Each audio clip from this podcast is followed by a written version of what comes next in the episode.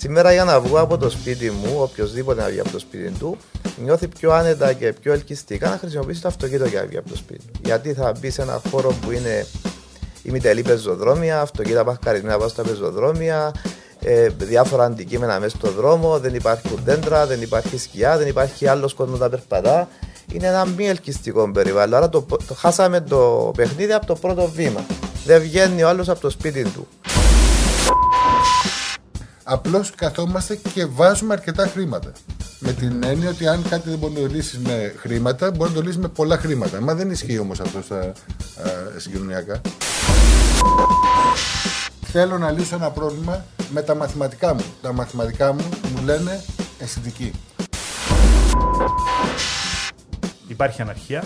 Λόγω ακριβώς ότι η ανάπτυξη ε, προηγήθηκε του σχεδιασμού. Όμως, το σχέδιο περιοχής του κέντρου της πόλης το συζητάμε από το 2008.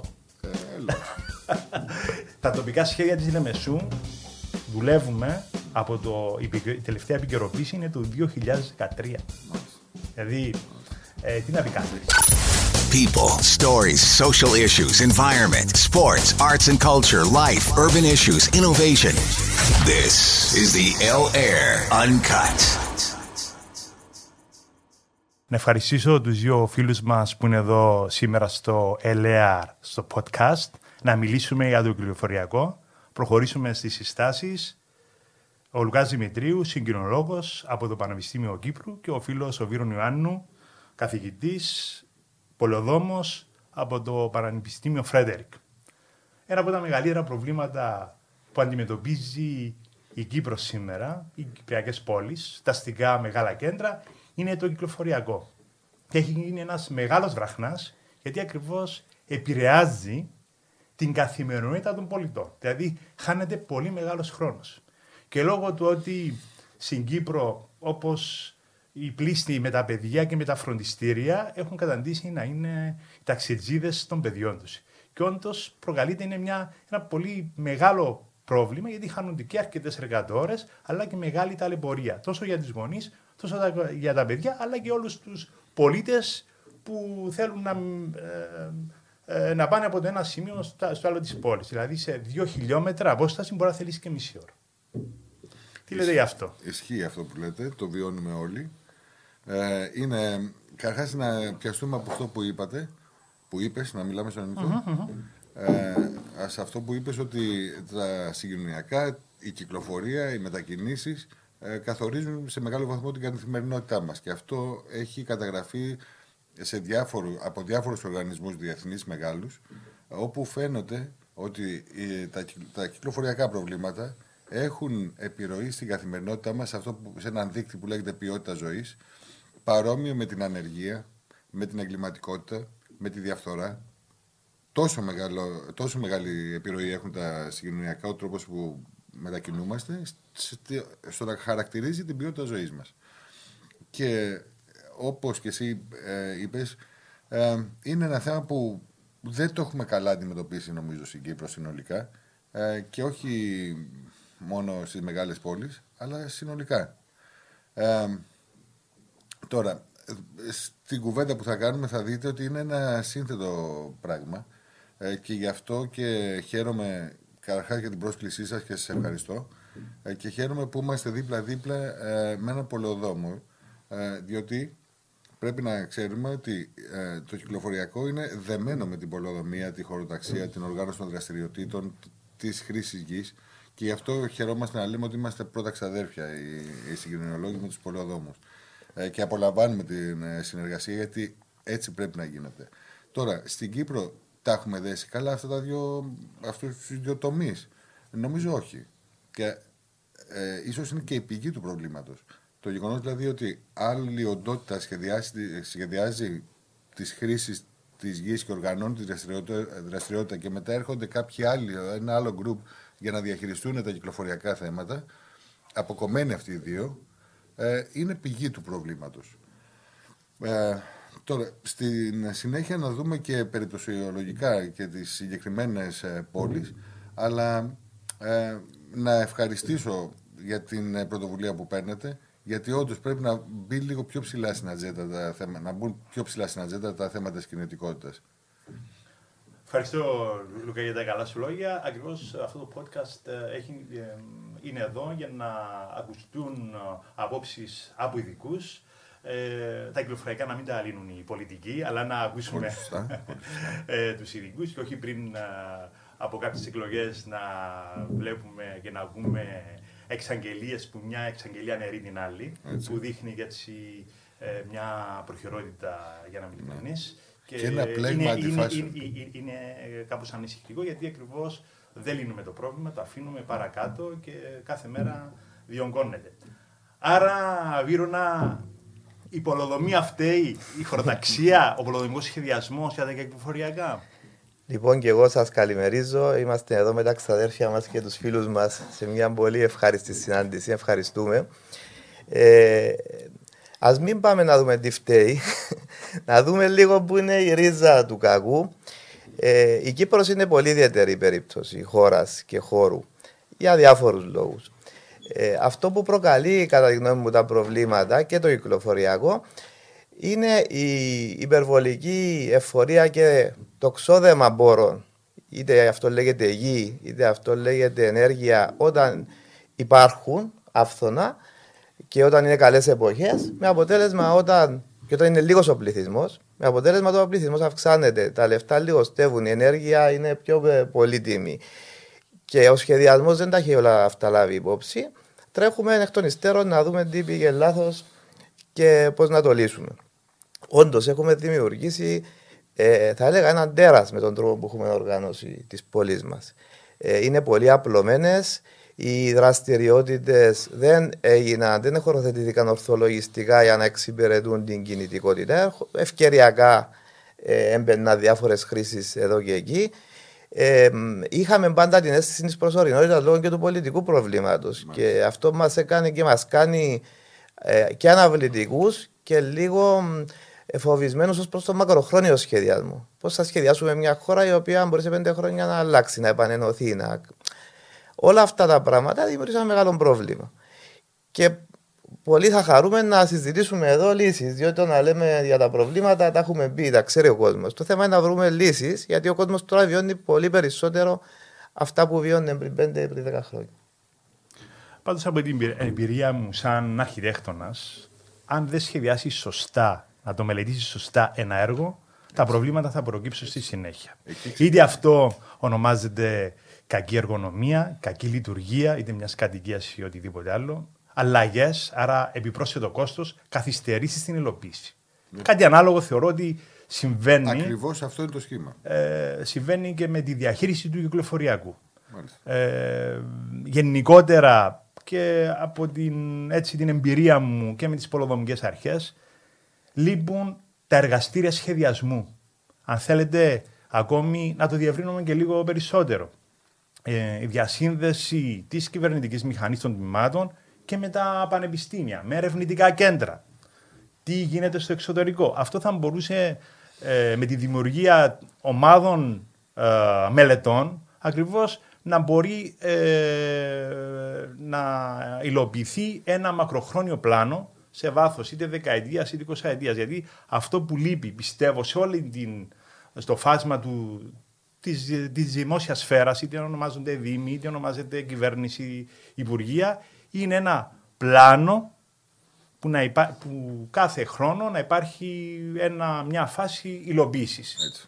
Και έτσι ε, βλέπουμε εξαγγελίες ε, διαφόρων έργων που στο τέλος ε, πάνε, καθυστερούν πάρα πολύ και αφήνονται τα πράγματα λίγο στην, στην τύχη.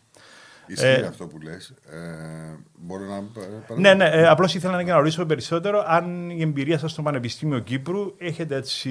Τι κάνετε και στο Πανεπιστήμιο και ποια είναι η σχέση σας με τα δημόσια έργα ή με το Υπουργείο, αν σας έχουν καλέσει, αν συζητάτε όλα αυτά τα ζητήματα, να δώσετε τις γνώσεις σας. Mm-hmm. Ε, Καταρχά, με το Υπουργείο Μεταφορών ε, Συγκοινωνιών και Έργων ε, έχουμε προσπαθήσει πάρα πολύ να, ε, να συνεργαστούμε. Ε, έχουμε καταφέρει λίγα πράγματα. με μεγάλη επιμονή αλλά και με, με, με κάποια δυσκολία από πλευράς της δημόσιας υπηρεσίας. Ε, είμαστε κάπως τουλάχιστον σε κάποια επικοινωνία. Ε, θα περίμενε κανείς να, η, επικοινωνία να, είναι να φτάνει στο συνεργασία. Ε, αυτό πιστεύω δεν το έχουμε επιτύχει η δικιά μας η μονάδα. Παρ' όλα αυτά, έστω και κατ' επίφαση, ε, η δημόσια υπηρεσία καμιά φορά ε, διερευνά την δυνατότητα συνεργασιών. Και έχουμε και καλά παραδείγματα, έχουμε και άσχημα παραδείγματα. Ε, όμως, το πόσο βασικό είναι, πόσο βασική είναι η συνεργασία μεταξύ των πανεπιστημίων και των ε, δημόσιων φορέων, ε, ίσως φαίνεται από το γεγονός ότι τα τελευταία 9-10 χρόνια που έχει ιδρυθεί η μονάδα που είμαι επικεφαλής σε αυτήν την περίοδο, ε, ε, το εργαστήριο συγκοινωνιακής μηχανικής, που είναι κάτω από το τμήμα ε, πολιτικών μηχανικών και μηχανικών περιβάλλοντος, έχουμε βγάλει ήδη τέσσερα διδακτορικά, ε, έχουμε φιλοξενήσει ένα από το εξωτερικό, ε, έχουμε βγάλει ένα μεγάλο αριθμό ε, παιδιών ε, με masters, συγκεκριμένες υποδομές και μεταφορές. Έχουμε συμμετάσχει σε αρκετές δεκάδες πια ερευνητικά έργα είτε στο εξωτερικό είτε εντός Κύπρου, στο μεσογειακό χώρο αλλά και στον ευρωπαϊκό χώρο. Έχουμε υποφεληθεί πάρα πολύ με πολύ μικρή υποστήριξη που είχαμε από, τα, από το Υπουργείο. Ε, με τους Δήμους επίσης ε, προσπαθούμε να, ε, να εμπλεκόμαστε ε, και εκεί πέρα βρίσκω ότι υπάρχει και μεγαλύτερη ανάγκη. Δεν ξέρω από την εμπειρία σου πώς το έχεις δει. Δηλαδή, οι Δήμοι δεν είναι, εξοπλι... δεν είναι στελεχωμένοι με κόσμο. Επειδή είναι πολλοί οι Δήμοι, δεν είναι ναι. αδύνατο να υπάρχει σε κάθε Δήμο ένας συγκοινολόγο. Άρα εκεί ναι. πέρα υπάρχει ναι. μεγαλύτερο περιθώριο και πιο ευελικτό περιθώριο συνεργασίας ναι. πανεπιστήμιων με τους Δήμους και θα καταλήξω, θα ξαναέρθω στους Δήμους, ε, γιατί είναι ένα θεματάκι. Ε, νομίζω ότι τώρα θα ανασχεδιάζεται ο χάρτης των Δήμων. Και ίσως ναι, τώρα είναι με τα επαρχιακά συμβούλια ναι. που όλες οι τεχνικές υπηρεσίες θα είναι συγκεντρωμένες ε, επαρχιακά. Ε, άρα θα, ένα, ήταν ένας από τους στόχους ακριβώς ε, αυτές οι υπηρεσίες, αυτά τα συμβούλια ε, να, είναι, να έχουν το κατάλληλο προσωπικό, πιο εξειδικευμένο για να αντιμετωπίσουν ε, όλα αυτά τα ζητήματα Εδώ είναι ένα που έχει μια επαρχία. Ίσως ε, στην κουβέντα να επανέλθουμε. Ε, να κλείσουμε το εργαστήριο. έχουμε δημοσίευση, έχουμε δηλώσει την ύπαρξή μας, καταφέραμε αρκετά πράγματα. φτιάξαμε μια κρίσιμη μάζα νέων παιδιών οι οποίοι κινούνται και είναι έτσι ενεργοί εάν είχαμε ακόμη υποστήριξη και αν είχαμε μεγαλύτερη διάθεση συνεργασίας μεταξύ ε, διαφορετικών οντοτήτων που κατά περίοδους ή οπορτουνιστικά απευθύνεται το Υπουργείο για να πάρει ξέρω μια, ε, κάποιο είδους ε, συμβουλή από μία ομάδα, μετά μία άλλη, μετά μία άλλη. Αν υπήρχε λίγο καλύτερο συντονισμό, θα τα πηγαίναμε αρκετά Άρα, καλύτερα. μιλάτε για μια εξωστρέφεια αγορά υπηρεσιών, ώστε ακριβώς να δώσει και εργασία σε αυτά τα νέα τα παιδιά ναι. και να δημιουργήσει και εμπειρίες. Ε, ε, και αυτοί με την γνώση τους να επιστρέψουν πίσω ναι. όλο αυτό που Εάν έχουν. δείτε ε, το τι ε, έτσι εκθετικά έτσι, γνώση παρήχθη, παρήχθη μέσα στην Κύπρο, θα εκπλαγείτε και σε διάφορα αντικείμενα. Είμαι, είμαι, είμαι σίγουρος, είμαι σίγουρος. Ε, το γραφείο μου είναι στελεχωμένος από ταλέντα αρχιτεκτονικής mm. Ε, από το Πανεπιστήμιο Κυπρού και είμαι πολύ χαρούμενος γι' αυτό. Φαίνεται ότι γίνεται πάρα πολύ καλή δουλειά. Υπάρχει ταλέντο, ναι. Ναι, ναι υπάρχει μεγάλο ταλέντο. Ε, Βίρονα, εσύ έχεις και την διπλή ιδιότητα και του ΕΤΕΣ, το ΕΤΕΚ. Ε, το ΕΤΕΚ πώς, το, πώς είναι ψηλά, είναι ιεραρχημένο ψηλά το κυκλοφοριακό; Ε, εγώ είμαι στο.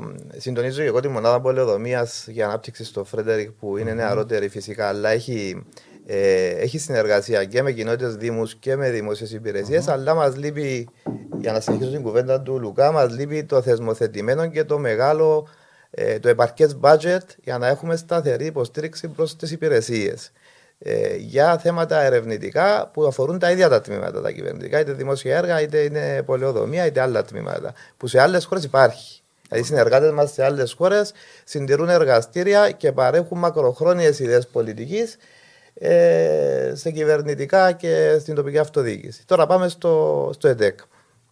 Το ΕΤΕΚ, είμαι στο Γενικό Συμβούλιο του ΕΤΕΚ, εκπροσωπώ τους πολεοδόμους και είναι συνεχής και καθημερινή η, η παρουσία και η παρέμβαση του ΕΤΕΚ για το κυκλοφοριακό σε όλες τις πόλεις.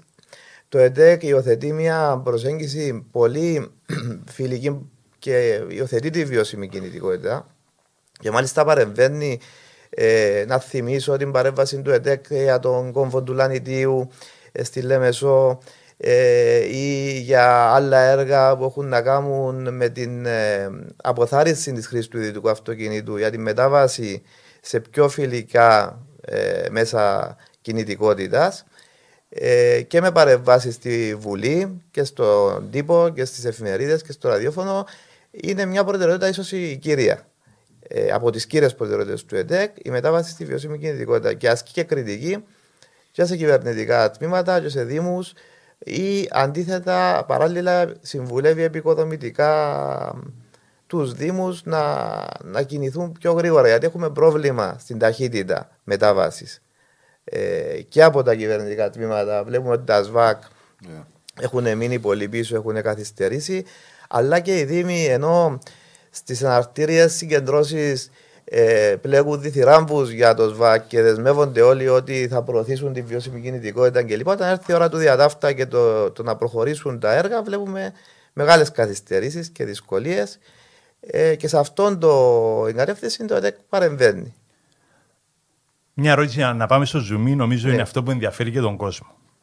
Μια που ανάφερε και τα ΤΣΒΑΚ, είναι οδηγός σε επίλυσης των προβλημάτων τα σχέδια βιώσιμης αστικής κινητικότητας. Όπως έχει πει, στη Λεμεσό έχει ολοκληρωθεί πριν τρία χρόνια και δεν έχει γίνει τίποτα. Ε, Προχθές άκουγα, διάβασα κάτι εξαγγελίες που θα τις συζητήσουμε και στη συνέχεια.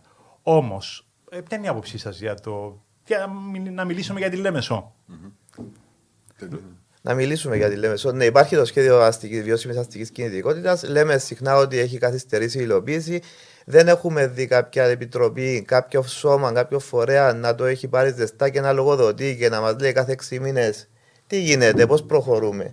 Ε, αυτά τα Παρόλο μεγα... προβλέπετε μέσα. Παρόλο που προβλέπετε, ναι, ναι. Εγώ, εγώ συμμετέχω σε επιτροπές οι οποίες δεν έχουν συγκληθεί ακόμα. Ναι. Που έχουν να κάνουν με την παρακολούθηση του, τους ΣΒΑΚ. Ε, άρα Πώς θα το κρίνω; Το ΣΒΑΚ πρέπει κάθε, σε, σε τακτά διαστήματα να επικαιροποιείται. Να το, το τροποποιείται. Έγινε πριν 7 χρόνια η πρώτη προσέγγιση. Τελείωσε πριν 3 χρόνια το ΣΒΑΚ. Τα πράγματα έχουν αλλάξει. Συζητήσαμε να δούμε αν αυτό το ΣΒΑΚ προχωρά ή αν πρέπει να κάνουμε κάποιες τροποποιήσεις στο ΣΒΑΚ, να το προσαρμόσουμε στα νέα δεδομένα. Νομίζω ότι δεν έγινε κάτι τέτοιο. Αντί αυτού, ακούμε, βλέπουμε εξαγγελίες που είναι, λένε στο πνεύμα του ΣΒΑΚ, αλλά δεν ξέρουμε. Δηλαδή δεν υπάρχει η τεχνογνωσία πίσω από αυτές τις εξαγγελίες ή αποσπασματικές παρεμβάσεις στο οδικό δίκτυο ή σε περιοχές της πόλης, της Λεμεσού ή αλλού, ε, που να βλέπουμε όντως ότι αυτά τα πράγματα ικανοποιούν το ΣΒΑΚ ή αν δεν το ικανοποιούν, γιατί; Άρα, με λίγα λόγια, πληρώσαμε το ΣΒΑΚ για τη Λεμεσό περίπου 600.000, νομίζω κάτι περισσότερο, κάτι λιγότερο, κάπου εκεί ήταν. Ναι, ναι, κάπου εκεί. Τρία χρόνια δεν έχει γίνει κάτι, τα πράγματα αλλάζουν. Άρα σημαίνει πρέπει να κάνουμε ξανά νέο ΣΒΑΚ και θα περιμένουμε άλλα τρία χρόνια και αυτό το πράγμα είναι μια αντέρμονη διαδικασία που δεν έχει τέλος. Uh, θα μείνουμε στις μελέτες. Εδώ υπάρχει ένα θέμα. Να συνεχίσω αυτό που λέει ο Βίρονας. Uh, περνάει ο χρόνος, γίνονται ή δεν γίνονται αποσπασματικά ή με κάποιον τρόπο παρεμβάσεις. Ε, η γνώμη μου είναι, μας λείπει ένα πολύ βασικό πράγμα ένας μηχανισμός ο οποίος να μαθαίνουμε από τις παρεμβάσεις που γίνονται. Άλλες είναι καλές, άλλες είναι λιγότερο καλές, άλλες είναι τελείως αποτυχημένες. Δεν έχουμε ένα μηχανισμό που να, οι παρεμβάσεις, οι μας να καταλήγουν σε εμπειρία, σε γνώση. Πώς γίνεται αυτός ο μηχανισμος Να γίνεται με αυτό που πάνω κάτω προβλέπει και επισήμως η διαδικασία του ΟΝΟΣΒΑΚ. Πρέπει να υπάρχει ένα όργανο το οποίο όχι απλώς να συνέρχεται και να χαιρετιόμαστε και να χαιρόμαστε την παρέα, αλλά μεθοδικά μια μονάδα οργανωμένα, ε, οργανωμένη η οποία να μετράει τι έγινε και να μετράει τι πήραμε πίσω σαν αποτέλεσμα και να καταγράφεται αυτό.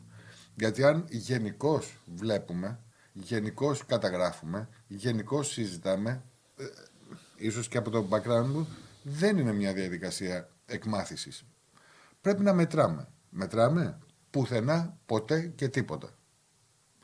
Και πού καταλήγει αυτό; Καταλήγει σε κόσμο και από τις δημόσιες υπηρεσίες οι οποίοι σχεδόν φοβικά τα αντιμετωπίζουν τις, ε, φοβικά αντιμετωπίζουν τις επανεμβάσεις δεν ξέρουν στην πράξη και όταν λέω στην πράξη εννοώ με hard numbers, με νούμερα τι, τι, τι κάνουμε, τι επίπτωση είχαμε ε, τι, ποιο είναι το ηθικό δίδαγμα; Τι πήγε καλά, τι πήγε άσχημα; Τα ΣΒΑΚ είναι ένα πολύ χρήσιμο προφανώς και επιβεβλημένο ε, εργαλείο. Μόνο που δεν φτάνει.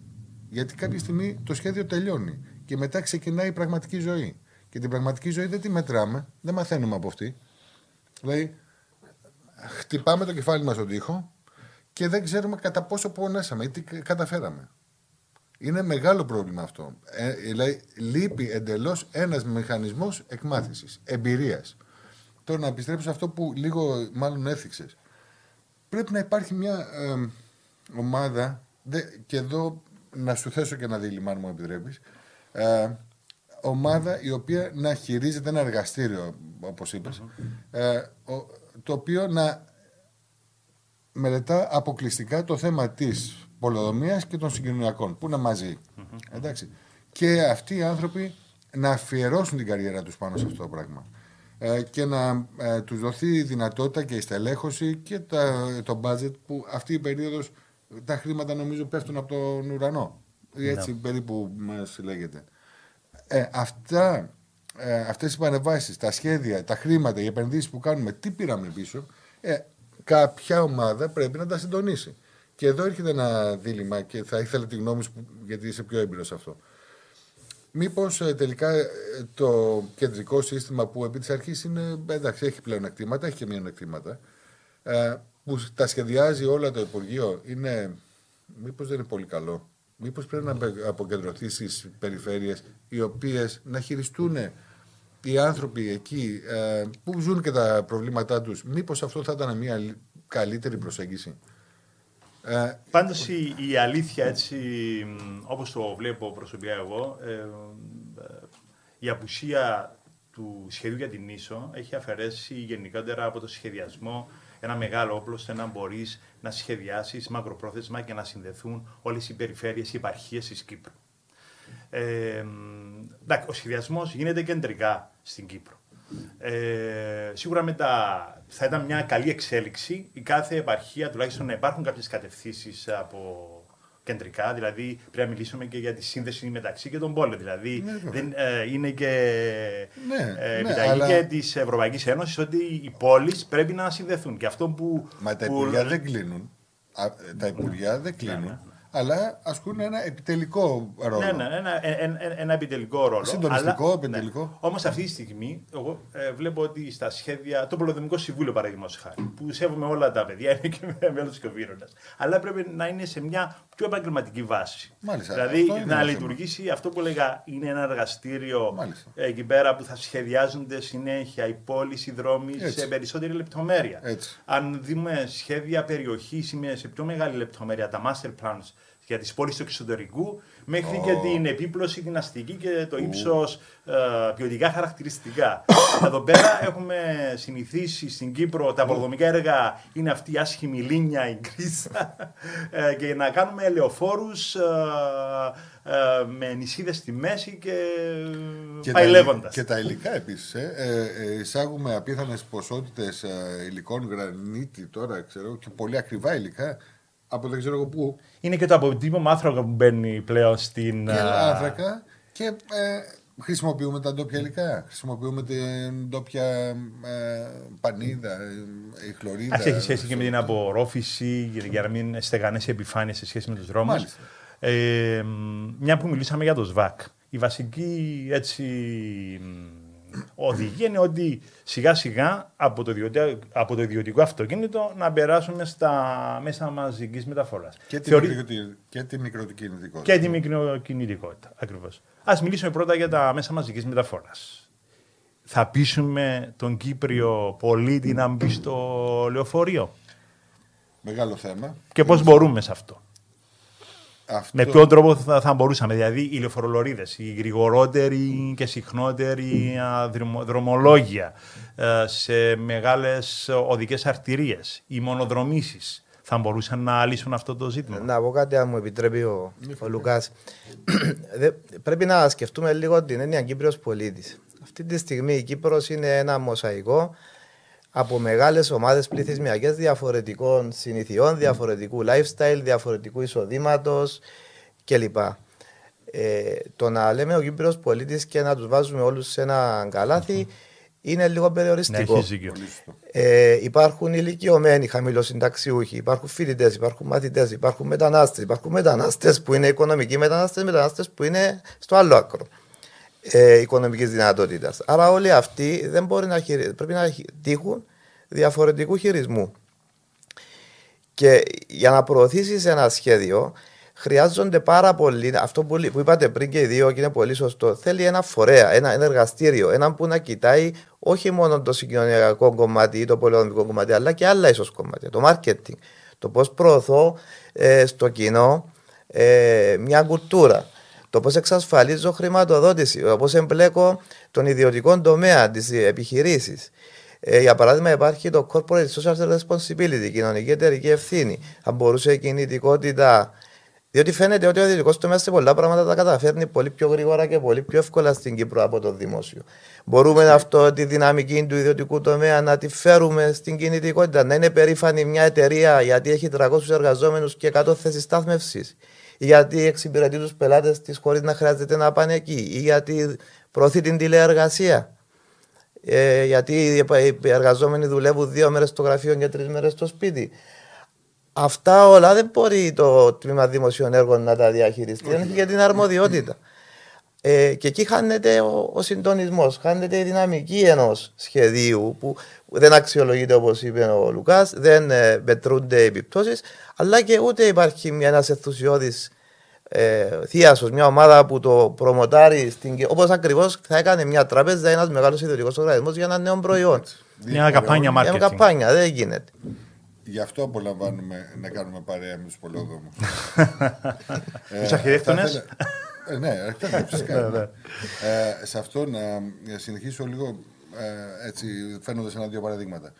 Λέει εντελώς σωστό αυτό που είπες ότι δεν είναι ένα πρόσωπο ο Κύπριος πολίτης ή ο μετακινούμενος στην κυπρο Υπάρχουν διαφορετικές ομάδες. Ε, τους ξέρουμε. Έχουμε κάνει αυτό που θα λέγαμε με μία γλώσσα δι- ε, ανάλυση της ζήτησης ή με μία άλλη γλώσσα ανάλυσης αγοράς. Δεν έχουν γίνει αυτά τα πράγματα. Δεν έχουν γίνει αυτά τα πράγματα και έχουμε κάνει αρκετές προτάσεις να ξεκινήσουμε από για ποιους σχεδιάζουμε, για ποιον κόσμο, για ποια είναι τα χαρακτηριστικά των ομάδων αυτών, που είναι πολύ διαφορετικά.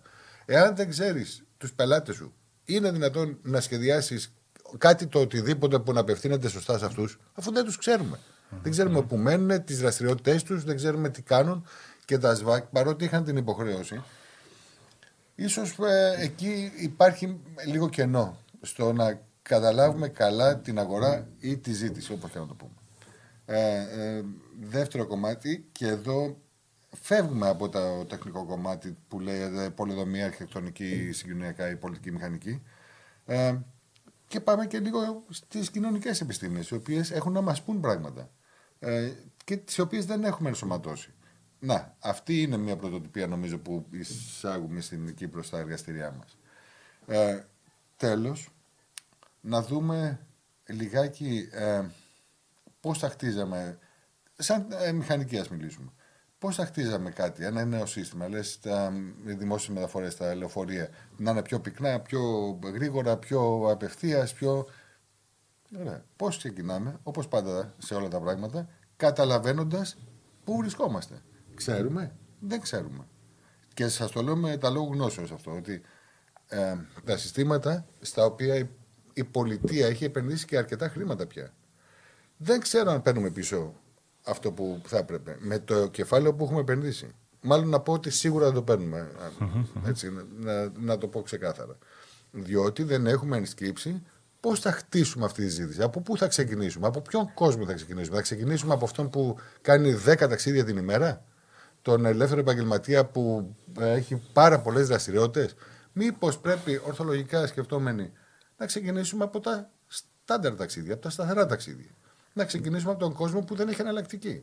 Να ξεκινήσουμε από τον κόσμο ο, ο οποίος κάνει λίγα και συγκεκριμένα, ε, ε, συγκεκριμένες διαδρομές.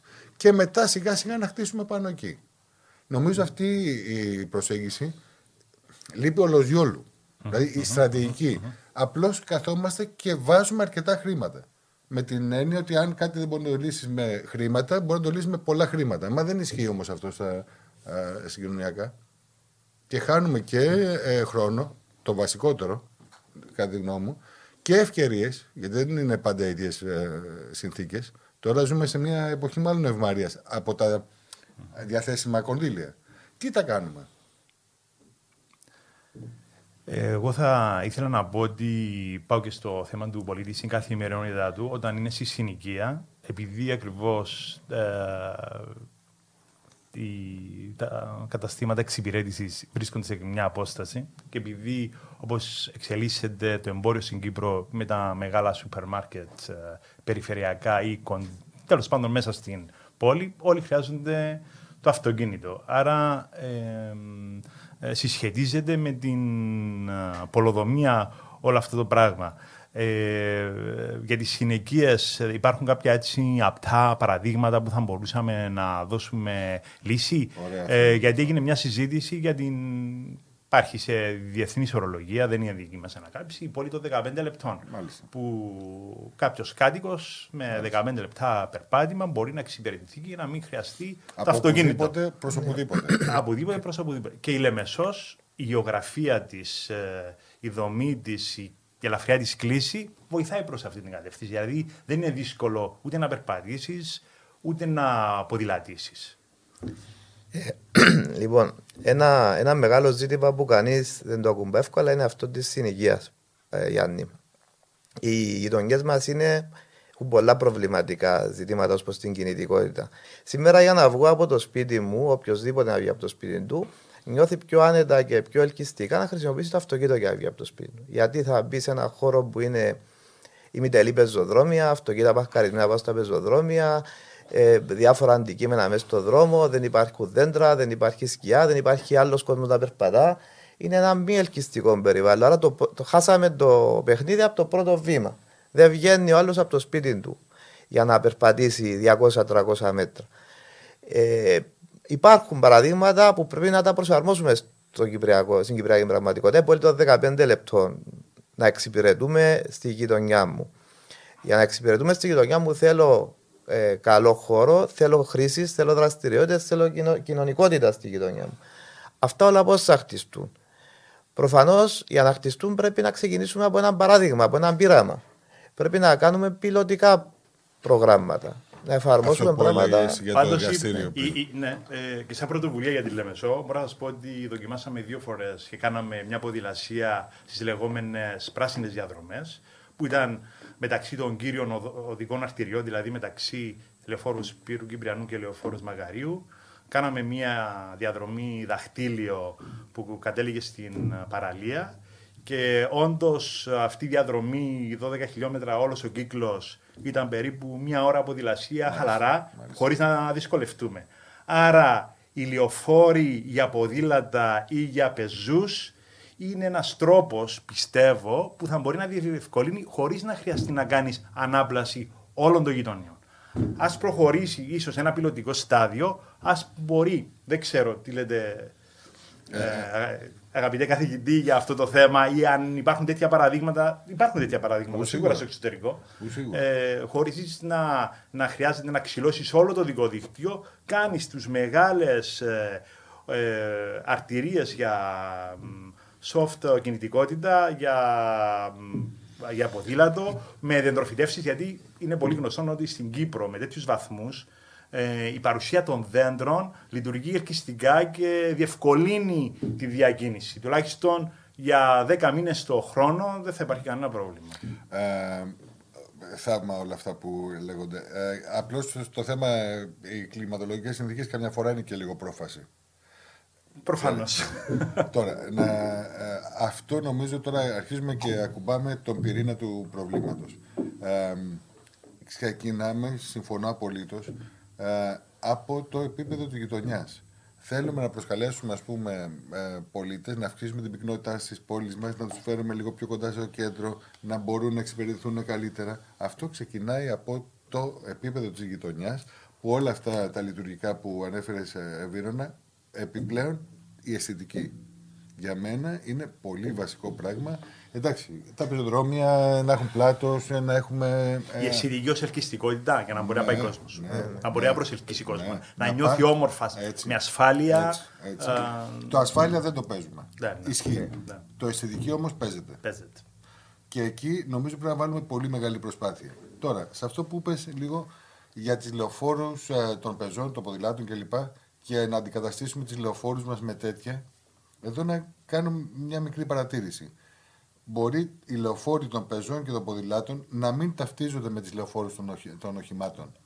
Βεβαίως. Αυτό, Και αυτό δεν έχω πει πρέπει. ένα, ένα άλλο εσωτερικό δίκτυο. Μάλιστα. Κάτι σαν κρυφές λεωφόρους των ποδηλάτων. Κρυφές ή και φανερές. Και, ναι, ναι, ναι, με την έννοια Για ότι είναι παράδειγμα- μέσα στον, ο, σε δευτερεύοντες ή τριτεύοντε δρόμους, μέσα στο ναι, αλλά να αστικό υπάρχουν. ιστό, μέσα στις γειτονιές. Έτσι. Αν δείτε, ε, υπάρχει ένα παράδειγμα στο Leeds που μου έρχεται στο νου, όπου υπάρχει το, δίκ- το οδικό δίκτυο του Leeds και υπάρχει το δίκτυο των ποδηλάτων, που είναι τελείως διαφορετικά. Έτσι. είναι. Ενώ εμείς στους σχεδιασμούς μας συνταυτίζονται Όλα μαζί. όλα μαζί και δεν, δεν είναι δυνατόν. Όχι. Δεν είναι δυνατόν. Ή θα σταματά αυτοκίνητο να ψωνίσει κάποιος, Ε, Ακριβώς, ή ακριβώς. να, περπα... να Άρα, έχουμε γειτονιές, διεύρυνση. Ναι. όμορφη, όμορφη πόλη μικροκινητικότητα. Δηλαδή, πώς θα βγάλεις τον κόσμο από τα αυτοκίνητά του, ακόμη και για μικρές μετακινήσεις. Πάω να πάρω γάλα, πάω να, ξέρω, εγώ, να πάρω κάτι πρόχειρο από Ενώ ένα είναι κάτι περίπτωμα. όμορφο με το δέντρο, θα κάνει και τη βόρτα του Μπράβο. ταυτόχρονα.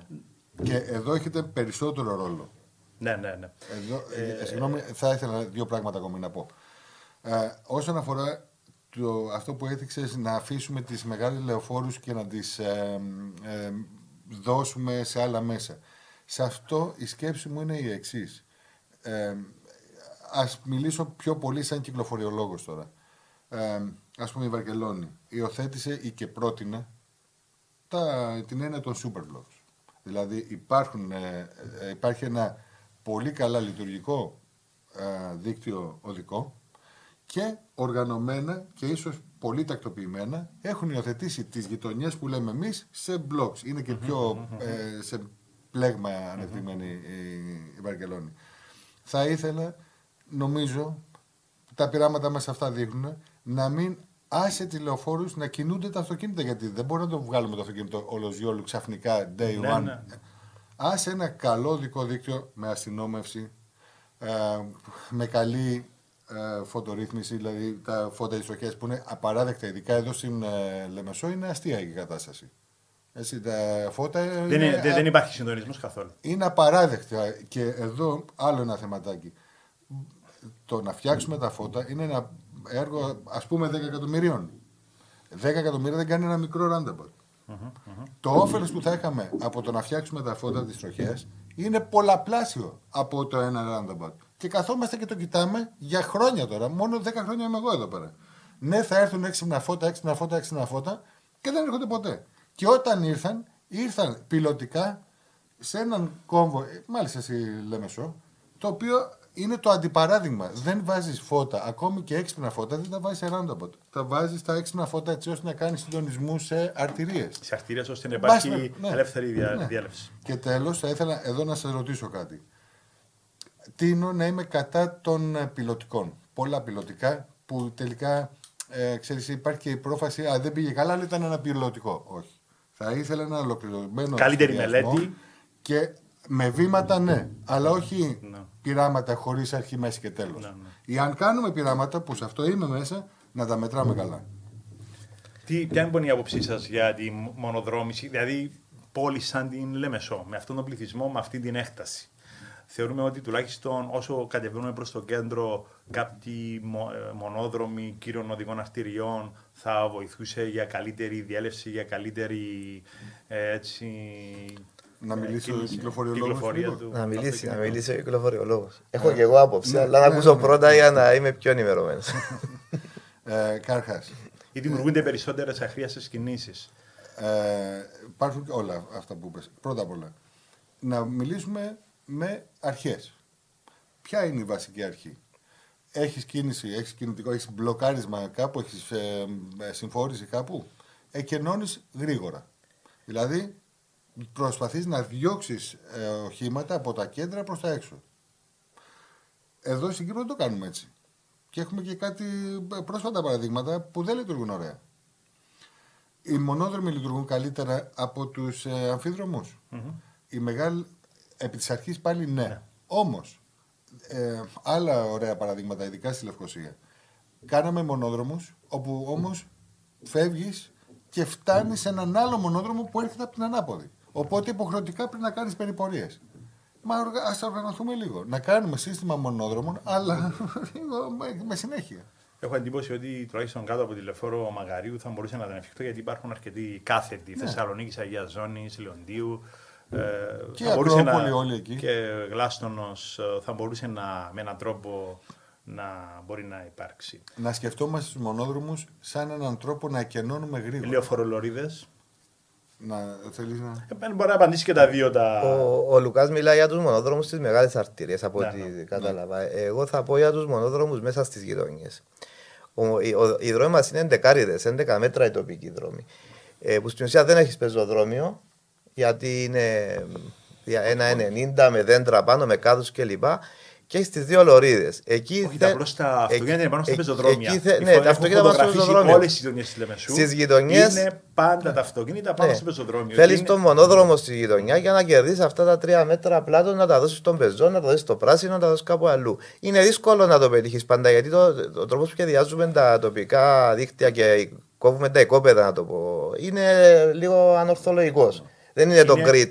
Η πολεοδόμηση των πόλεων Πολεδόμη. είναι βάση των οικοπεδοποιήσεων. Ναι, οι οικοπεδοποιήσει εκείνο ή και δεν αλλάζει δυστυχώς. Έχει, έχει δημιουργηθεί ο ιστός. Δεν, δεν αλλάζουν τα ε, Λαβυρινθώδη σε πολλές συνοικίες, δεν βγάζει άκρη. Είναι μια πρόκληση να πεις ότι αυτό το οργαν, οργανικό, όπως λέγεται, δεν υπάρχει το γκρι, το τεχνικό, το πλέγμα, αλλά είναι λίγο πιο οργανικό. Όπως λες, με βάση τις ιδιοκτησίες. Είναι μια πρόκληση εκεί πέρα, είναι λίγο πιο ανθρωποκεντρικό. Είναι μια πρόκληση, αλλά υπάρχει πάλι η αποσπασματικότητα. Mm. Δηλαδή, άλλες χώρες έχουν τον αστικό αναδασμό που μπορεί να σχεδιάσει καλύτερα μια πόλη. Εδώ πέρα ε, έχουμε.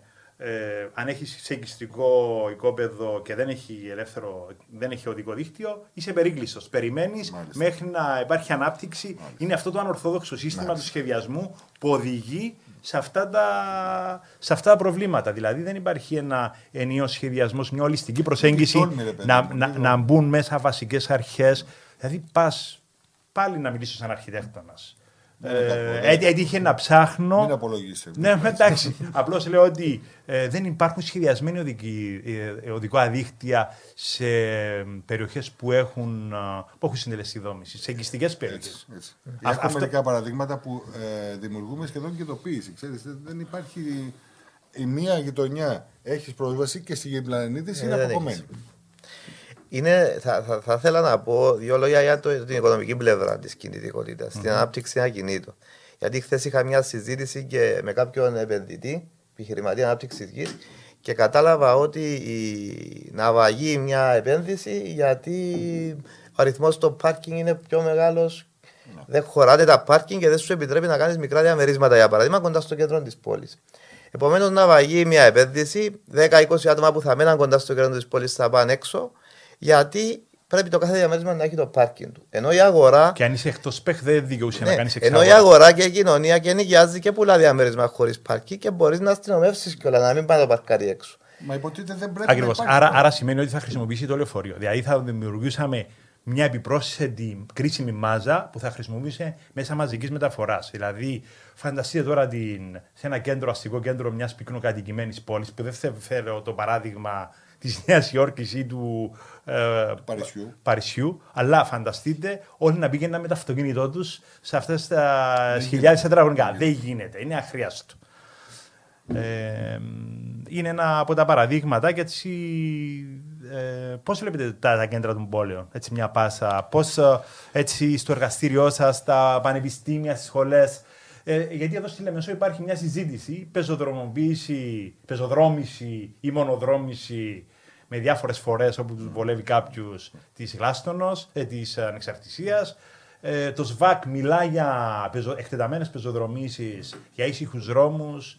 Ε, γενικότερα αποσυμφόρησε από το αυτοκίνητο. και υπάρχουν οι, οι, οι κάτοικοι, λέει, κάντε χώρους στάθμευσης πρώτα και μετά. Όμως όλα αυτά δεν πάνε λίγο μαζί. Ε, Καταρχάς, ε, τα κέντρα των πόλεων ε, και το ΣΒΑΚ είναι μια ευκαιρία. Δεν είμαι πολύ θειασότης των λύσεων που προτάθηκαν ε, και εδώ και αλλού. Αλλά, εν πάση περιπτώσει, έδωσαν mm. προτεραιότητα στις πεζοδρομήσεις, στις ε, μονοδρομήσεις. Α το πάρουμε αυτό σαν πάσα. Αλλά ε, ίσως η προσωπική μου γευση θα ήθελα μια επίθεση της αισθητικής.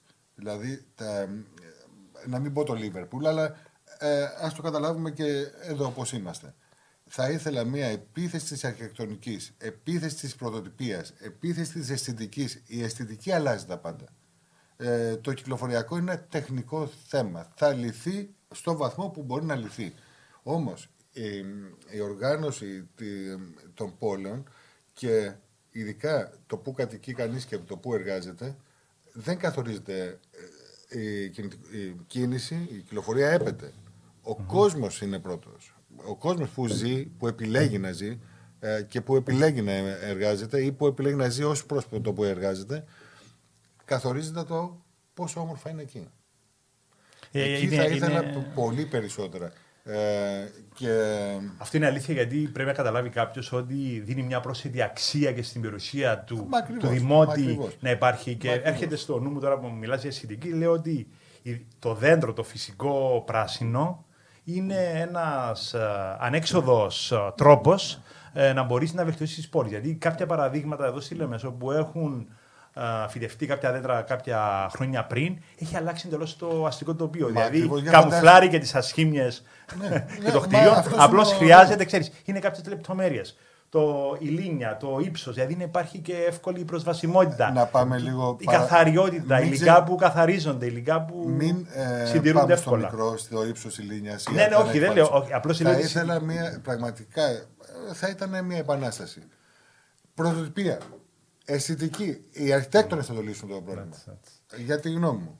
Ε, ε, είναι πολύ, είμαι πολύ χαρούμενος που ο Λουκάς είναι φαν και μας δίνει βάσεις. Και... το, το θέμα Εγώ είμαι παθιασμένος πολιτικός μηχανικός. Είμαι πολιτικός μηχανικός επειδή το επέλεξα. Νιώθω πολιτικός μηχανικός. Γουστάρω που είμαι πολιτικός μηχανικός. Να αναφέρουμε ένα. Ότι θέλω να λύσω ένα πρόβλημα με τα μαθηματικά μου. Τα μαθηματικά μου μου λένε αισθητική. Η αλήθεια είναι ότι τα παραδείγματα των Κυπριακών Πόλων και των αναπλάσεων των δημόσιων χώρων ε, που έχουν προκύψει μέσα από αρχιτεκτονικούς διαγωνισμούς ε, ήταν πάρα πολύ ε, επιτυχημένα από τον ιδιωτικό τομέα. Τουλάχιστον συγκρίνοντας τα αυτά που σχεδιάζονται χωρίς να να, να, να, οποιαδήποτε μορφή προς τα παιδιά των δημοσίων έργων, αλλά είναι εντελώς διαφορετικό το ναι. αποτέλεσμα. Ναι. Και θα λέγαμε εδώ πέρα άλλη ωραία κουβέντα, την οποία όταν την κάνετε θα ήθελα να την ακούσω. Ε, δεν θα συμμετείχα, αλλά έχουμε ένα κυπριακό πρότυπο, μια ε, τοπική παράδοση που μπορούμε να προβάλλουμε ή να εφεύρουμε ή να ε, αναδείξουμε. Ε, εκεί νομίζω ότι οι αρχιτεκτονικοί διαγωνισμοί καμιά φορά μπορεί να μην έχουν αυτή τη στόχευση. Ε, θα ήθελα λίγο περισσότερη Μεσόγειο και λιγότερο Γερμανία, Ισπανία, Αγγλία, Μαϊάμι. Να πω, να πω κάτι αυτό, σε αυτό που λέει ο Λουκάς και έχει σχέση και με το κέντρο της Λεμεσού που είπες Γιάννη. Εγώ ε, γεννήθηκα στη Λεμεσό, μεγάλωσα και έζησα το Μόλο της Λεμεσού που σήμερα λένε σε διάφορες πόλεις θέλουμε κάτι σαν το Μόλο. Ε, είναι, είναι ένα παράδειγμα, ένα πρότυπο ζωής, ο, ο Μόλος που υπάρχει είναι στη Λεμεσό, ότι είναι ένας ζωντανός χώρος δίπλα στη θάλασσα, στη θάλασσα αναρκιστική κλπ. Ο Μόλο δεν έγινε από τη μια μέρα στην άλλη. Όταν έγιναν τα πρώτα έργα, δεν είχε αγκαλιαστεί από τον κόσμο. Πέρασα χρόνια να αρχίσει ο κόσμος να εκπαιδεύεται, να το χρησιμοποιεί, να γεμίζει. Δεν είναι μόνο αυτό είναι με τη δημιουργία των κέντρων αψυχής έχει πάει ο κόσμος. Δηλαδή δεν μπορείς. Μια πλατεία, ένας δημόσιος χώρος πρέπει να υποστηρίζεται και με διάφορες χρήσεις. Να γίνονται και διάφορες δραστηριότητε. Ο άλλος να πάει τι, να κάνει τι. Άρα τώρα μπορεί να πει τον καφέ του και είναι, αν θέλετε, μια έτσι, λύση ε, κάποιος να διαχειριστεί τον ελεύθερο του χρόνο κάπως φθηνά και οικονομικά. Δηλαδή, ναι. κάνει την πόρτα του. Ναι. Ε, έγιναν αυτές οι πλατφόρμες που βοηθούν στην επανασύνδεση με το υγρό στοιχείο και τη πόλη, μια πιο οργανική σύνδεση. Ήρθαν και άλλες αναπτύξεις είτε από την αρχή λιμένων είτε με τη Μαρίνα, τουλάχιστον ως δημόσιο χώρο και ως εμπειρία. Ε, θεωρώ ότι έχει, προς, ε, έχει, είναι στα συν ε, έχουν αποδώσει προς την πόλη γιατί ακριβώς συγκέντρωσε πολύ μεγάλη μάζα πολιτών που ε, βλέπουμε και τα αποτελέσματα ότι γίνεται ένας πόλεμος για τους χώρους στάθμευσης ε, που δεν υπάρχουν. είναι αυτό- ακριβώς είναι αφορμή για να μπορούσαν να δοθούν λύσεις και για το κέντρο της πόλης. Το κέντρο ή γύρω στα park and rides που προγραμματίζονται. Αυτό κλπ. ήταν η, Δηλαδή, ας η φτιάξουμε επόμενη την ερώτηση για πόλη το μας. park and rides ή την άποψή σας. Ακριβώς. Καταρχά, είναι περιττό να πω ότι ένα, μια μονοκεντρική πόλη είναι περισσότερο προβληματική από μια πολυκεντρική πόλη. Έτσι. Δηλαδή, όταν όλος ο κόσμος πάει στην Χωάνη ενός σημείου, αναπόδραστα θα έχουμε προβλήματα. Αν αρχίσει και γίνεται ένα, μια υφή στην πόλη και άλλα κέντρα που να μπορεί να περάσει όμορφα κλπ. Ε, ναι, τότε αρχίζεις και μιλάς καλύτερα για την πόλη σου. Ε, Park and Ride ε, οπωσδήποτε, αλλά Park and Ride όχι στο πουθενά, όπως ε, είπαμε λίγο πριν. Και Υπάρχει ξανά- μια συνδεσιμότητα με την Ναι. πόλη που η- πάλι η γεωγραφία της Λεμεσού βοηθάει Έτσι. στη, στο park and ride. Έτσι. Υπάρχουν και μεγάλοι ελεύθεροι χώροι που αυτό είναι Έτσι. το παιχνίδι για την αξιοποίηση υφιστάμενων χώρων. Να μην Μάλιστα. ψάχνω Μάλιστα. να παλατριώσω που Έτσι. σημαίνει και πώς. Και ε, δεν ξέρω, ο καθένας έχει τα βίσκια του, αλλά ε, προσωπικά περνάω πολλή ώρα να απολαμβάνω ε, ε, προτάσεις ε, αναβάθμισης περιοχών, πόλεων κλπ. που κατά εξοχήν είναι ε, urban studies, ας πούμε, έτσι. Δηλαδή, να φτιάξουμε ένα όμορφο, μια όμορφη εμπειρία, όπως είπες λίγο πριν, μια, ένα όμορφο περιβάλλον. Από εκεί Άρα η ξεκινάμε. κινητικότητα περνά μέσα από την ποιότητα του δημόσιου χώρου. Νούμερο ένα. Νούμερο ένα, Αχτέα φτιάξεις το οδός. περιβάλλον. Το, ε, ε, η μισή αχτέα οδός θα είναι τετραπλής κατεύθυνσης. Αυτό προγραμματίζεται. Ε, Κανένα σχόλιο. Μην, μην ξεχνούμε όμως και το θέμα των πυκνοτήτων. Η πολυκεντρικότητα τίνει σήμερα να αναπτυχθεί. Βλέπουμε Υπάρχει, Υ- ε, υπάρχουν. κάποιο νούμερο, υπάρχει κάποιο νούμερο, δηλαδή ποιο θα είναι το ιδανικό. Υπάρχει ας πούμε εντάξει, ε, ένα ιδανικό, γιατί ε, ένα ιδανικό μέγεθος πυκνότητας. Δηλαδή πενταόροφες οικοδομές, δηλαδή τόσοι κάτοικοι ανά, τετ, ε, ανά τετραγωνικό Κα- χιλιόμετρο. κα- Υπάρχουν κατα- κάποιες μελέτες που σίγουρα, εντάξει, καταρχήν ξέρω ότι υπάρχουν. συστήνεται η, μέχρι τέσσερις ορόφους ύψος για να μπορεί ο, τε- στον τελευταίο όροφο να βλέπεις το πρόσωπο του πεζού κάτω και να υπάρχει αυτή η κοινωνική οργάνωση του δρόμου. Άρα λέμε ότι μέχρι τέσσερις ορόφους και ας μην το κρατήσουμε αυστηρά, δεν θα πάθουμε τίποτα. Πάμε και 5 και 6 για παράδειγμα. Ε, Για το- την Κύπρο, το, τουλάχιστον η εμπειρία μου πάλι, είναι οι πέντε ορόφοι είναι πολύ ικανοποιητικός. Υ- υ- Υπάρχουν προβλήματα στην πυκνότητα. Υπάρχουν τα κενά οικόπεδα. Υπάρχουν τα 10 πόθια, τα 3 μέτρα που είναι οι σκουπιδότοποι ή οι είσοδοι των, α, των α, οικοπαίδων, τα οποία είναι πάρα πολύ πυκνά. Μεγάλη σπατάλη χώρου σε εισόδους. Ε, μ, υπάρχει το θέμα των, ε, του, του, του ισογείου που καλύπτεται πλήρως με πάρκινγκ στις πολυκατοικίες, που δεν υπάρχει ούτε ένα φύλλο πράσινο. Ε, υπάρχουν διάφορα θέματα αστικού σχεδιασμού. Όμως δεν υπάρχουν και τα κίνητρα. Ε, είναι εδώ που απουσιάζουν κίνητρα. Δηλαδή, συνένωσε. Πολιτική. Πολιτική, δηλαδή ε, δίνουν κάποια ένα 5% σε πάνω από 2.000 τετραγωνικά οικόπεδα, αλλά αυτό πρέπει να είναι πιο γενναία για να μπορείς να πει κάποιος, ένας ιδιοκτήτης, να συνεργαστούμε για να γίνει μια πιο ενιαία ανάπτυξη, ακριβώς για να μπορούν να κερδιθούν Αλλά κάποια πράγματα. η πυκνότητα, Γιάννη, που είπες για να πούμε και νούμερα, ε, η πυκνότητα που θεωρείται optimum είναι από 70 μέχρι 200 κατοίκους ανά εκτάριο και στην Κύπρο μεταφράζεται σε ένα συντελεστή δόμησης κοντά στο 90 με ένα 20 ας πούμε. Ε, το οποίο όμως δεν υλοποιείται στην Κύπρο. Δηλαδή λέμε 90 συντελεστής, αλλά στην πράξη είναι χτισμένο το point 20. Ε, Γιατί ο συντελεστή, κοιτάξτε, αφαιρά κλιμακοστάσια, αφαιρά τους άλλους χώρου που μετράνε, σημαίνει ότι ο χώρος, ο κατοικήσιμος είναι πολύ λιγότερο. ναι, αυτό το υπολογίζουμε, αλλά μιλάμε να χτιστεί. Δηλαδή να έχουμε μια γειτονιά που να είναι όλα τα οικόπεδα χτισμένα με 90. Στην πράξη τι γίνεται, πάει κάποιος στη μια μονοκατοικία, έχει υπόλοιπο συντελεστή. Ο άλλος δίπλα δεν έχτισε. Ο παράς δίπλα δεν έχτισε. Άρα δεν φτάνουμε τις πυκνότητες που Η τάση θα όμως θέλαμε. είναι η πλέον η αστική πολυκατοικία λόγω Η τάση τη πλέον, ναι. αύξησης της αξίας της Εκεί αρχίζουν τα προβλήματα πρασίνου. Θέλουν τα παιδιά να παίξουν και κάτω είναι όλα πάρκινγκ. Δεν έχει ένα χώρο στη γειτονιά του παιδιού Άρα να σημαίνει ότι παίξει. μπαίνει μέσα ο δημόσιος χώρος αυτό το παιχνίδι. Κακός Αν σχεδιασμός καταστήσει των αυτό. τοπικών Α- πάρκων. α- Άρα είναι και Μη τα λειτουργικός. πάρκα, Ο δημόσιος η- χώρος. ο Ο δη- δημόσιος η συ- χώρος- Η συνοχή των ελεύθερων χώρων πρασίνου που δημιουργούνται από τις οικοπεδοποίησεις και αυτό είναι ένα μεγάλο ζήτημα. Είναι, ο- είναι στα πλαίσια μιας ολιστικής προσέγγισης. Μα ακριβώς αυτό ο δημόσιος χώρος, ο χειρισμός του δημόσιου χώρου, ο σχεδιασμός του δημόσιου χώρου, μην πάμε πίσω στους Ρωμαίους και στους Βυζαντινούς και στους Αρχαίους κλπ. Είναι αυτό υποβάλλει η κουλτούρα στο, στις πόλεις μας και το έχουμε αφήσει όλος γιόλο απ' έξω. Τώρα όμως, ας μιλήσουμε. Ναι, ε, όμως, εντάξει, οι επεκτάσεις, ειδικά στα μεγάλα αστικά κέντρα, ε, δεν μπορούν να γίνουν γιατί είναι οι άλλοι όμοροι δήμοι. Όμως, το παιχνίδι είναι πώς βελτιώνουμε την υφιστάμενη Μα κατάσταση. ακριβώς, μα ακριβώς. Εκεί είναι, εκεί είναι το, το παιχνίδι. Και έρχονται προκλήσεις ε, ενέργεια, οικονομία, μετανάστευση. Έρχονται αρκετές, ήδη είναι εδώ δηλαδή αρκετές προκλήσεις, το οποίο ε, δε- ε, ε, με, που θα φέρει και προβλήματα στην κίνηση και στις Μα πόλεις ήδη το κλπ. βιώνουμε εδώ Ομ- ε, τον ναι. τελευταίο εξάμεινο μετά από τον πόλεμο στη Ρωσία, επειδή η Λεμεσός Πού; εξελίσσεται σε ένα Πόσοι τεχνολογικό ήρθαν; hub. Πώς Από ό,τι κόσμος- αντιλαμβάνομαι είναι 10 με 15 χιλιάδες. Αυτές είναι, οι- Μια νέα α- α- πόλη. αυτή είναι η πληροφόρηση που έχω. Γι' αυτό έχει, βλέπεις και αρκετά μάξια με ξένες πινακίδες. Ναι. 15.000 κόσμος είναι μια νέα πόλη. Ε, μ, πολλοί πάνε σίγουρα και σε άλλες πόλεις. Δηλαδή, αν και εργάζονται Λεμεσό, μπορεί η Πάφο ή η Λάρνακα.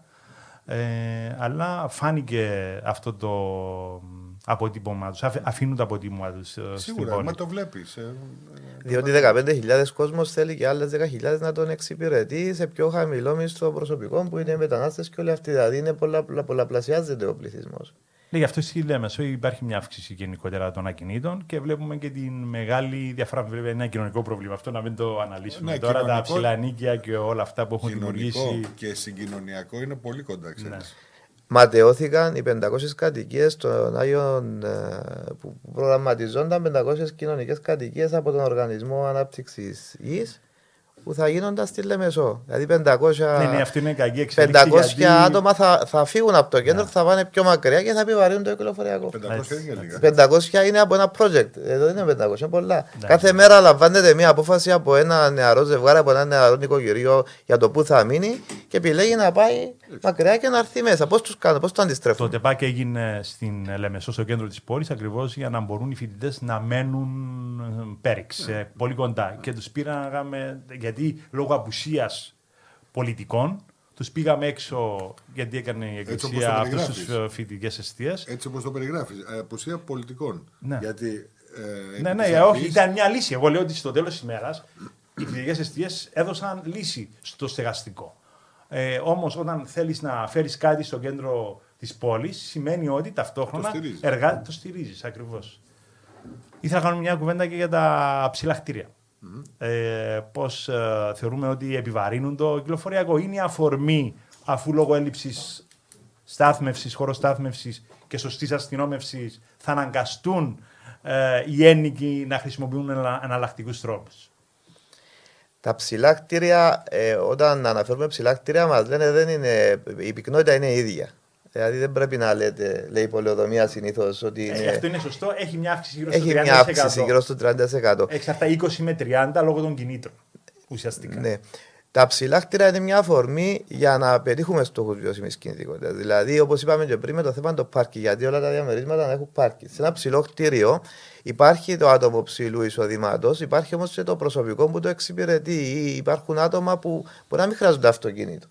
Και θα ευόλευε να μένουν στο ίδιο κτίριο, σε χαμηλότερου Ή κο- ή όρου. πολύ κοντά, εν πάση Ναι, περιπτώσει. σε, στο εξωτερικό υπάρχει κοινωνική στέγη στα ψηλά κτίρια. Υπάρχουν τα πανάκριβα ρετυρέ και στα ισόγεια δίνουν σε μη προνομιούχους διαμερίσματα οι οποίοι εξυπηρετούν και τους προνομιούχου. Δηλαδή όλο αυτό το σύστημα δουλεύει. Η γειτονιά των 15 λεπτών χτίζεται σε ένα ψηλό κτίριο. Α- για α- παράδειγμα. Άρα βλέπουμε ότι πώς το κυκλοφοριακό συνδέεται και με χωροταξία και με οικονομία και με αισθητική και Το- περιβάλλον. το είναι όλα αυτά συγκοινωνιακό ένα. Είναι το αποτέλεσμα. Δεν είναι ποτέ η αιτία. Δεν μετακινούμαστε. Δεν είναι αυτός ο σκοπός η μετακινήση όπως λέμε. Ναι, ναι, ναι. Είναι αποτέλεσμα. Για να λύσουμε κυκλοφοριακά συγκοινωνιακά θέματα, πάμε πίσω σε αιτίες. Και οι αιτίες είναι πού ζει και πώς δραστηριοποιείται ο άνθρωπος. Βλέπουμε κάποιο φως στο τούνελ. Δηλαδή. Ε, Θα ήθελα να σε ρωτήσω, λέει, αυτά, ε, τα τελευταία 10 χρόνια που είμαι εδώ, η Λεμεσός έχει αλλάξει. Έτσι, το skyline που βλέπει κανείς ερχόμενος είναι άλλο. Είναι άλλη πόλη. ε. Πώς σου, πώς σου φαίνεται το skyline; Δεν μ' αρέσει. Μου φαίνεται ότι έχουμε δαγκώσει το δόλωμα το να γίνουμε Ντουμπάι και το αποτέλεσμα που βλέπουμε ε, στα δικά μου μάτια δεν μ' αρέσει. Εντάξει, δεν συμφωνώ απόλυτα με την άποψή σου. Αυτό που θα μπορούσε να γίνει. Γιατί εντάξει, τα ψηλά κτίρια είναι, μ, είναι ένα παγκόσμιο φαινόμενο. που έχει να Είναι, κάνει είναι. και με την ανάδειξη. Σχεδιασμένα, βέβαια, έτσι. Ναι, βέβαια ξεκίνησε όχι ως ανάγκη πραγματική της οικονομίας, ξεκίνησε η αλήθεια με τις, από το σύστημα πολιτογραφήσεων. Άρα η οικονομία. Δείχνει μια, ναι, ναι, δείχνει μια, ε, Η μια, μια οικονομία- δυναμικά. Η Ναι, δι- οικονομία, όχι η κοινωνία. ναι. Όμως με την, ε, ε, με την κάθοδο και των μεγάλων εταιριών, δηλαδή έχουν δημιουργηθεί κάποια προϊόντα.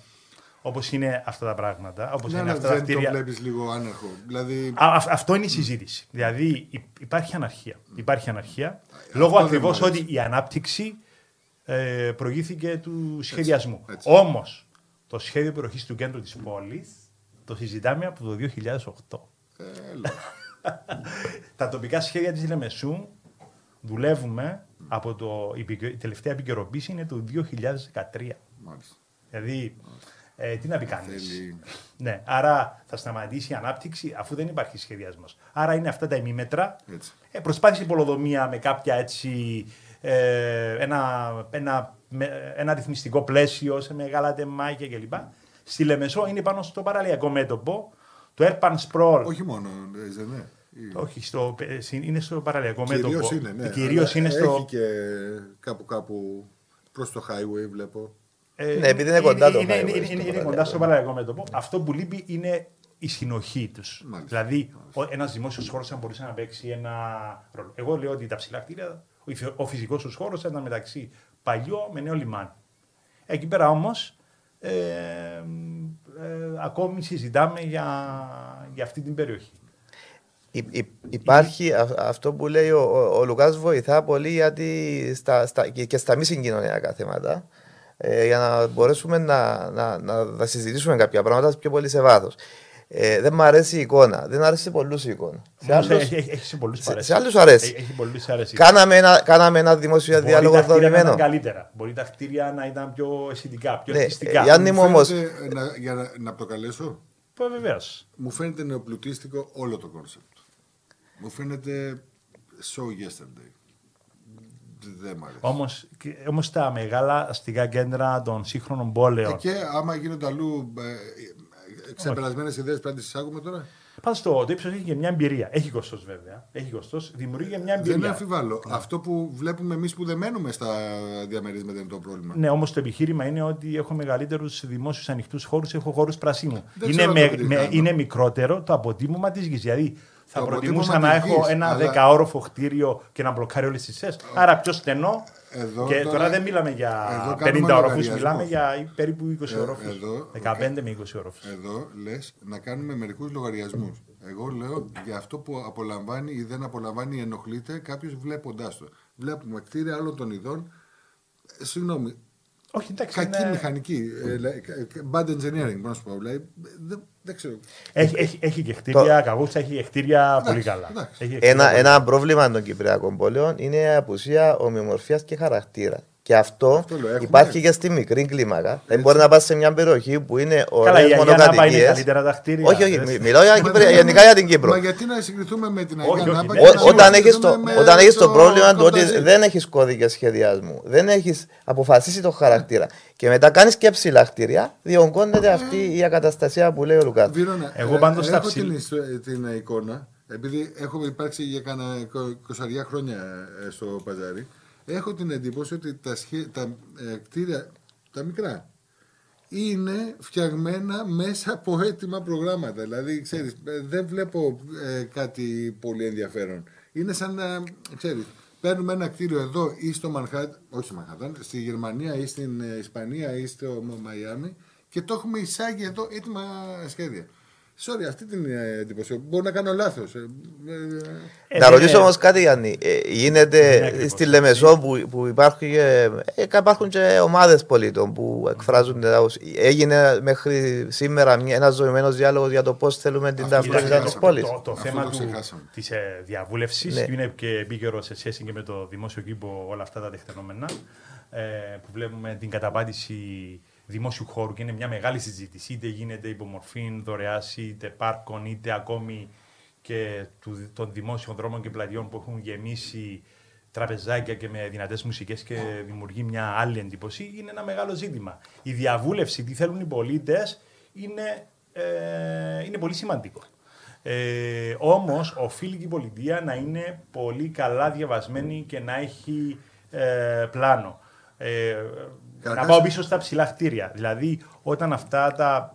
Ε, όταν η πολιτεία καθυστερεί πάρα πολύ στη δημιουργία ενός οικονομικού κέντρου, CBD, ε, εσείς προδόμοι το γνωρίζετε πάρα πολύ καλά. Αφού βλέπεις ότι προγραμματίζεις ότι η Λεμεσό σε κάποια χρόνια θέλουμε να γίνει κέντρο υπηρεσιών, άρα υπάρχει ένας μακροπρόθεσμος σχεδιασμός. Άρα όλα αυτά που είναι. Ε, και μπαίνουν και διάφορα πράγματα, υποδομές, δηλαδή συζητήσαμε πέρσι για το τραμ. Είναι εφικτό το τραμ. Είναι μια φαρανοϊκή, υπερβολική ιδέα και δαπανηρή. Είναι μια συζήτηση που πρέπει να γίνει και να υποστηριχθεί και να τεκμηριωθεί ε, από τους, ε, έχω από τους ειδικούς. προσκληθεί μερικές φορές ε, και έχω συμμετάσχει σε αρκετές φορές σε δημόσιες διαβουλεύσεις. Η, η εικόνα μου είναι, δεν είναι καλή. Ε, Καρχάς, ας πούμε, οι υπηρεσίες φοβούνται να, ή αποφεύγουν να μιλάνε με τις οργανωμένες ομάδες πολιτών. γιατί ίσως δεν είναι καλά προετοιμασμένες συνήθως. Ίσως ε, σου λέει μικροσυμφέροντα ή ε, νιώθουν ότι η αυθεντία τους θίγεται. Ξέρεις, μια δημόσια υπηρεσία. Δημόσια διαβούλευση δεν σημαίνει ότι είναι σε μια ανοιχτή αίθουσα και ο καθένας φωνάζει. Η δημόσια διαβούλευση γίνεται και με τρόπο και με τεχνολογία. Ε, είναι σε στάδια, καταλήγει. Είναι πολλές οι μορφέ. Κατηδία συναντήσεις με οργανωμένα σύνολα. Παίρνει ε, χρόνο, είναι απαραίτητο και καταλήγει σε δεσμεύσεις. Δηλαδή δεν είναι άντε να βγούμε να φωνάξουμε. Δεν είναι αυτό. Θα φωνάξουμε, θα καταγραφούμε, θα επεξεργαστούμε και τελικά καταλήγουμε. Οφείλει όμως και οι, και οι αρχές να λογοδοτήσουν, να έρθουν πίσω και να πούνε αυτά που πες δεν τα κάνουμε, δεν τα υιοθετούμε για αυτούς τους λόγους. Ε, δεν υπάρχει ναι. monitoring, παρακολούθηση και λογοδοσία γενικά. Είναι. Ε, γενικά σε όλη το πολιτικό ναι. φάσμα. Ε, και δεν καταλήγουμε υπάρχει στην αρχή της κουβέντας που λέμε δεν έχουμε ένα μηχανισμό να δημιουργεί εμπειρίες, να, να μαθαίνουμε. Δηλαδή, κάναμε αυτό, το μετρήσαμε, τι μάθαμε. Ε, άρα να μπορώ να απαντήσω και στον οποιονδήποτε έχει ανησυχίες ή αμφιβολίες. Αυτός ο μηχανισμός λείπει. Η λογοδοσία που λες δίνω πίσω ή η αποτίμηση. Να δω τι ναι. πήραμε με αυτά τα χρήματα ή την προσπάθεια που βάλαμε. Ε, αυτό που χρειάζεται είναι και η, ε, έτσι, ε, η παραγωγή ε, και ικανών στελεχών και στην τοπική αυτοδιοίκηση ε, που παίζουν έναν πολύ σημαντικό ρόλο για τις αποφάσεις που παίρνονται για την καθημερινότητα ελπίζω με τη μεταρρύθμιση όλα αυτά τα πράγματα ναι, να επιληθούν γιατί θα απευθύνονται σε μια μεγαλύτερη μάζα και δεν θα υπάρχει τόση μεγάλη εξάρτηση από μικροσυμφέροντα με τη δημιουργία των επαρχιακών συμβουλίων. Ε, λοιπόν, αφήσαμε κάτι πίσω. Ε, δεν τελειώνει αυτή η συζήτηση. Βέβαια, ρώτησα Ρώτησα. Ε, Εγώ θα ήθελα να, να κλείσω με κάτι, το... ναι, ναι, κάτι ναι, αισιόδοξο. Ε, θυμάμαι από τα χρόνια που ήμουν φοιτητής στο Μετσόβιο, στο, κάτω στην Πατησίο, στο κεντρικό κτίριο, που μας δείχναν τις φωτογραφίες με παρκαρισμένα αυτοκίνητα σε όλη την έκταση της αυλής. Που για μας το ήταν αδιανόητο. Ε, ε, όταν φτάσει κάτι στο, στο όριο του, μετά είναι μια ευκαιρία για ριζικές αλλαγές. Και ίσως να είμαστε κοντά, ίσως να, να μην τη χάσουμε πάλι την ευκαιρία των ριζικών αλλαγών. Να κάνουμε κάτι. Ε, μα είναι μονόδρομος πλέον. Γιατί δεν θα μπορεί να, να λειτουργήσει τίποτα. Λοιπόν, σας ευχαριστώ για την Εμείς. συζήτηση. Ήταν απολαυστική. Και, ε, και συμφωνούμε και διαφωνούμε, Έτσι. αλλά είναι στα πλαίσια αυτού του ανοιχτού διαλόγου ε, έτσι να ακουστούν αυτές οι απόψεις και νομίζω ότι μπορούμε να ξανακάνουμε και αυτή την κουβέντα στη και στη συνέχεια. Και στο πανεπιστήμια μας είστε φρόζεκτοι να κάνουμε κάτι μαζικότερο, ότι είμαστε διαθέσιμοι στη διάθεσή σας. Λοιπόν, σας ευχαριστώ πάρα πολύ. Μας ευχαριστούμε, να είστε καλά. This is the L Air Uncut.